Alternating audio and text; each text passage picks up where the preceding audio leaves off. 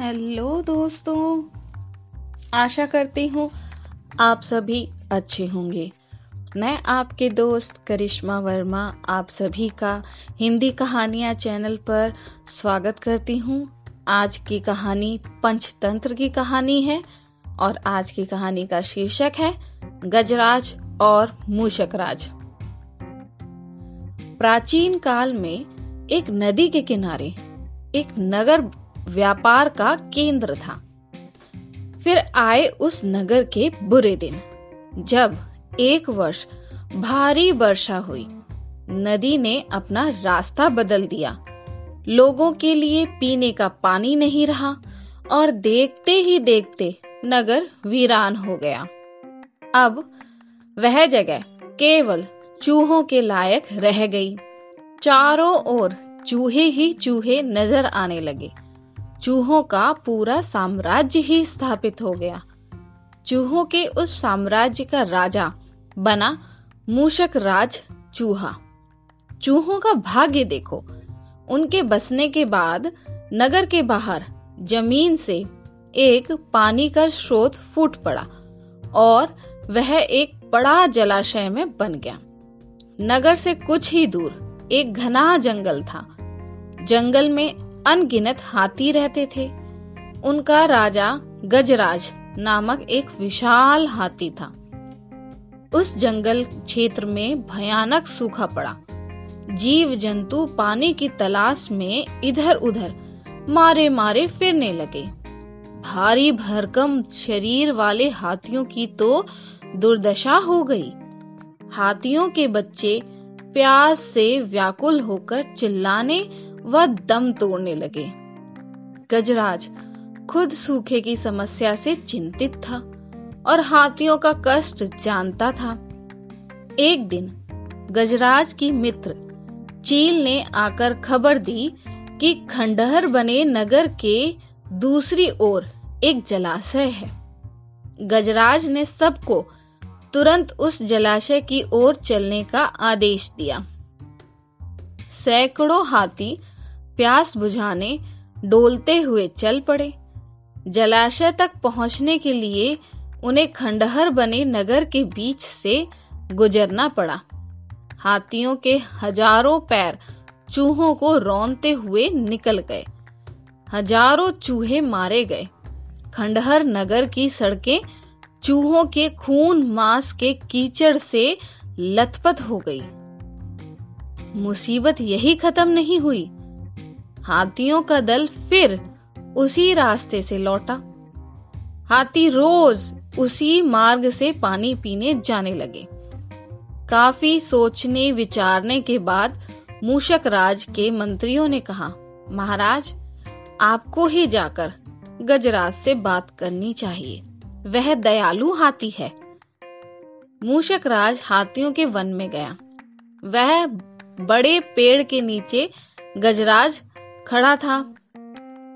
मूषक राज उनके सामने के बड़े पत्थर के ऊपर चढ़ा और गज, गजराज को नमस्कार करके बोला। गजराज को मूषक राज का नमस्कार। हे महान हाथी मैं एक निवेदन करना चाहता हूँ। आवाज़ गजराज के कानों तक नहीं पहुँच रही थी।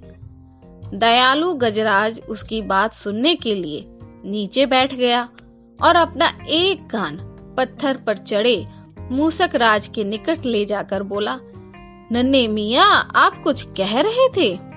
कृपा फिर से कहिए। मूषक राज बोला, हे गजराज, मुझे चूहा कहते हैं। हम बड़ी संख्या में खंडहर बनी नगरी में रहते हैं। मैं उनका मूषक राज हूँ। आपके हाथी रोज जलाशय तक जाने के लिए नगरी के बीच से गुजरते हैं। हर बार उनके पैरों तले कुचले जाकर हज़ारों चूहे मरते हैं। यह मूषक संहार बंद ना हुआ तो हम नष्ट हो जाएँगे, गजराज ने दुख भरे स्वर में कहा। मूषकराज आपकी बातें सुन मुझे बहुत शोक हुआ। हमें ज्ञान नहीं था कि हम इतना अनर्थ कर रहे हैं। हम नया रास्ता ढूंढ लेंगे। मूषक राज कृतज्ञता भरे स्वर में बोला, गजराज आपने मुझ जैसे छोटे जीव की बात ध्यान से सुनी। आपका धन्यवाद। गजराज, कभी हमारी ज़रूरत पड़े तो याद ज़रूर कीजिएगा। गजराज ने सोचा कि ये नन्ना जीव हमारे किसी क्या काम क्या आएगा। सो उसने केवल मुस्कुराकर मूषकराज को विदा किया। कुछ दिनों बाद पड़ोसी देश के राजा ने सेना को मज़बूत बनाने के लिए उसमें हाथी शामिल करने का निर्णय लिया। राजा के लोग हाथी पकड़ने आए। जंगल में आकर वे चुपचाप कई प्रकार के जाल बिछाकर चले जाते हैं। सैकड़ों हाथी पकड़ पकड़ लिए गए।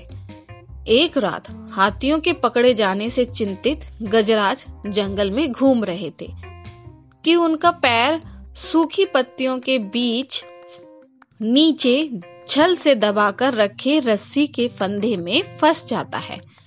जैसे ही गजराज ने पैर आगे बढ़ाया रस्सा कस गया। रस्से का दूसरा सिरा एक पेड़ के मोटे तने से, मजबूती से बंधा था। गजराज चिंघाड़ने लगा। उसने अपने सेवकों को पुकारा, लेकिन कोई नहीं आया। कौन फंदे में फंसे हाथी के निकट आएगा? एक युवा जंगली भैंसा गजराज का बहुत आदर करता था।